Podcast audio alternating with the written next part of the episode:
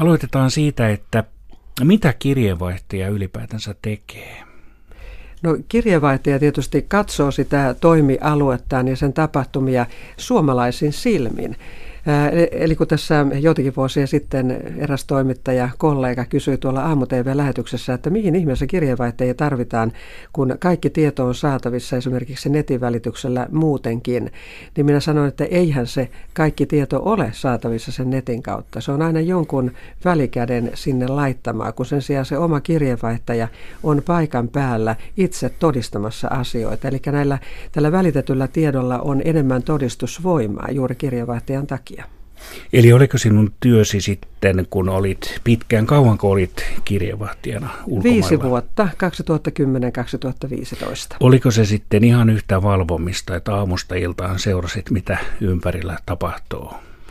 No sanotaan niin, että ähm, silloinen esimieheni Reijo Lindruus sanoi, kun olin sinne lähdössä, että, että muista sitten Maria, että se työ on 24-7. Ja minä silloin ajattelin, että sehän on täysin mahdotonta, että eihän sellaista työtä ole olemassakaan. Mutta kun olin siellä yksin, eli mieheni jäi Lappeenrantaan, niin, niin kyllä se käytännössä kuitenkin oli aika pitkälti sitä, että minä elin vain sille työlleni. Ja, ja monta kertaa oli sellaisia tilanteita, että, että oli pakko tehdä hyvinkin pitkiä työpäiviä, aloittaa hyvin aikaisin aamulla ja joskus yötä myötenkin tehtiin töitä pari-kolme päivää. Vuorokautta saattoi mennä melkein yhteen putkeen ää, ilman yöunia. Mutta silloin kun jotakin tapahtuu, niin sitä myöskin jaksaa. Ja tällainen vanhempikin ihminen, minä olin todella silloin jo melkein eläkeijässä, niin ihan hy- hyvin kyllä jaksoin, koska se työ oli niin mielekästä. Miten sinä päädyit nimenomaan Venäjälle?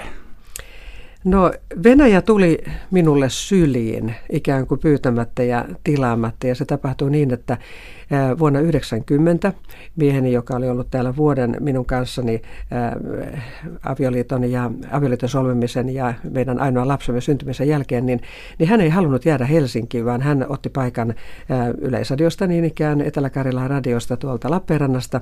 Ja minä menin sitten silloisen esimieheni Ari Järvisen luokse ja sanoin, että mitä tehdään, että meillä on pieni vauva ja, ja emme voi asua eri paikoissa, niin Ari sanoi heti, että me teemme sinulle paikan Lappeenrantaan niin sanottuna valtakunnan toimittajana. Eli tämmöinen valtakunnan toimittaja on aluetoimittaja, jonka ainoa tehtävä oli tehdä niitä juttuja valtakunnallisiin lähetyksiin ja minulla nimenomaan TV-uutisiin. Tämä tapahtui vuotta ennen kuin Neuvostoliitto romahti. Ja oikeastaan aivan luontevasti levitin sitten tämän toimialueen ihan omaehtoisesti Venäjälle. Läksin eh, kulkemaan tuonne Karjalan kannakselle Viipuriin ja, ja Pietariin ja, ja sitä työtä tein 20 vuotta ennen sitä, tätä, tätä kirjavahtijan eh, työtä. Eli toisin sanoen minun oli pakko opiskella venäjän kieltä, jotta pystyy siellä toimimaan. Ja, ja siellä tapahtuu koko ajan kaikenlaista mielenkiintoista. Pääsin aitiopaikalta seuraamaan näitä ää, eh, uuden Venäjän uusia ilmiöitä ja tapahtumia niin Venäjä ei varmasti ole edelleenkään, eikä ollut silloinkaan kaikkein helpoimmasta päästä mennä kirjeenvaihtajaksi tai ylipäätänsä toimittajaksi ja ylipäätänsä pysyä perässä, mitä siinä maassa kulloinkin tapahtui. No ei todellakaan, ja kun äh, aloin sen seurannan semmoisessa vaiheessa, kun venäläiset itsekään eivät tienneet, että mihin se maa on menossa ja mitä siellä on tapahtumassa. Ja, ja toki siellä oli vielä tätä vanhan Neuvostoliiton perinnettä, jota on näkyvissä edelleenkin. On hyvin byrokraattinen maa, kaikkeen tarvitaan lupia. Äh, mitään ei oikeastaan voi, voi tehdä niin nopeasti kuin täällä Suomessa, että mehän voimme, me toimittajat, äh, soittaa ministereille ja, ja varmasti saamme käsiin presidentinkin, jos, jos on riittävän tärkeä asia, mutta ei Venäjällä sillä lailla tehdä. Venäjällä lähetetään kirjeitä virkamiehille ja sieltä sitten joskus tulee vastaus. Voidaan sanoa, että ehkä nopeimmillaan huomenna tai ylihuomenna voi saada jonkun haastattelun. Kaikki on vaikeampaa kuin täällä. Mutta sopeuduit kuitenkin hyvin ja viihdyit siellä, vai viihdyitkö? No voi sanoa, että sopeuduin ja viihdyin. Äh, olen hyvin kärsimätön ihminen. Ja nämä 25 vuotta Venäjää ovat kyllä kouluttaneet minustakin esiin jonkinlaista kärsivällisyyttä. Kun kai mikään ei tapahdu nopeasti, niin, niin pitää olla kärsivällinen.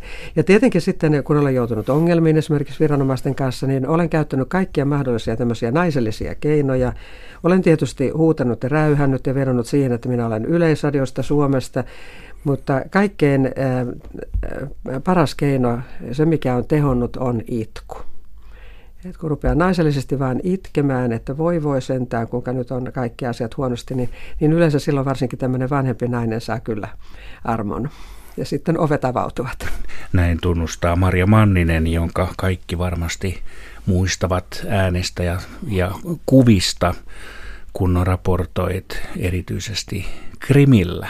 Kaikki muistavat hyvin ne hektiset hetket ja kuukaudet ja tuokiot, mitä siellä vietit.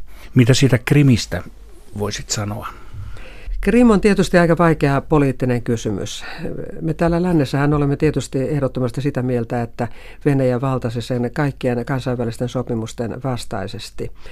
Mutta kun itse olin siellä ennen kuin tämä valtaus tapahtui, myöskin tämän yhdistymisen aikana ja, ja vaalien aikana ja, ja sen jälkeenkin kävin, viimeksi kävin siellä reilu vuosi sitten kesällä, niin tosiasia on se, että siellä kyllä oli sen verran vankka Venäjän mielinen enemmistö, että, että ilman mitään vilunkiakin, jos olisi järjestetty ihan virallinen äänestys, lännenkin, länsimaidenkin hyväksymä äänestys, niin varmasti se yhdistymispäätös olisi siellä syntynyt. Ja se perustui nimenomaan siihen, että, että Ukraina, joka ei oikeastaan itsenäisyytensä aikana ehtinyt kehittyä juuri lainkaan, niin ei myöskään huolehtinut siitä Krimistä. Eli sillä Krimillä ihmisillä oli sellainen käsitys, että, että he ovat vähän lapsipuolen asemassa ja he pystyivät vertaamaan, minkälainen tilanne oli Venäjällä. Eli tämmöinen, oli, oli itse asiassa tämmöinen sosiaalinen tarve sille, että, että liitytään vahvempaan osapuoleen. Mutta täytyy muistaa, että se ei suinkaan ollut yksimielinen päätös ja esimerkiksi tatariväestöhän boikotoi näitä vaaleja. Mutta tällä hetkellä Krim on asiallisesti ottaen mm, osa Venäjää. Siellä noudatetaan Venäjän lakeja, siellä on Venäjän rupla käytössä, ihmisillä on Venäjän passit.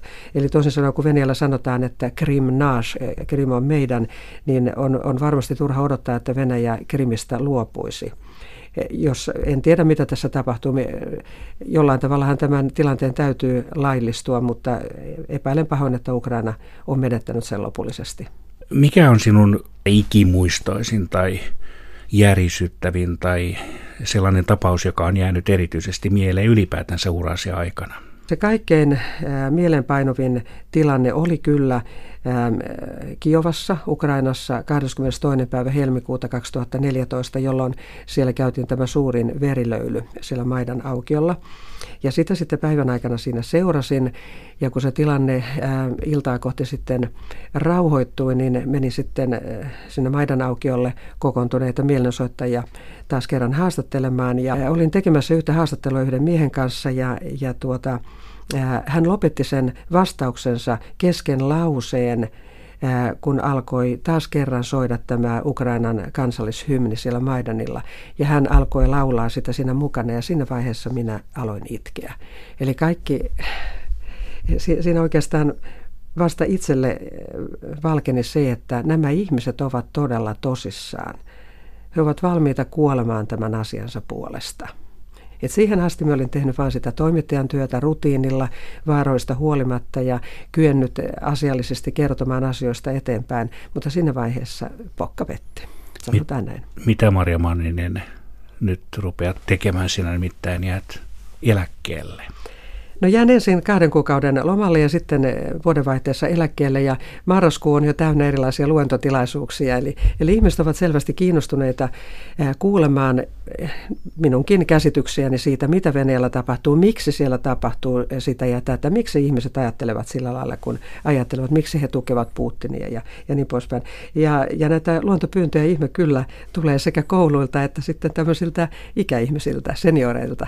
Että oikein mielelläni käyn kyllä puhumassa niin kauan aikaa, kun ihmiset olettavat, että minulla on jotain kerrottavaa.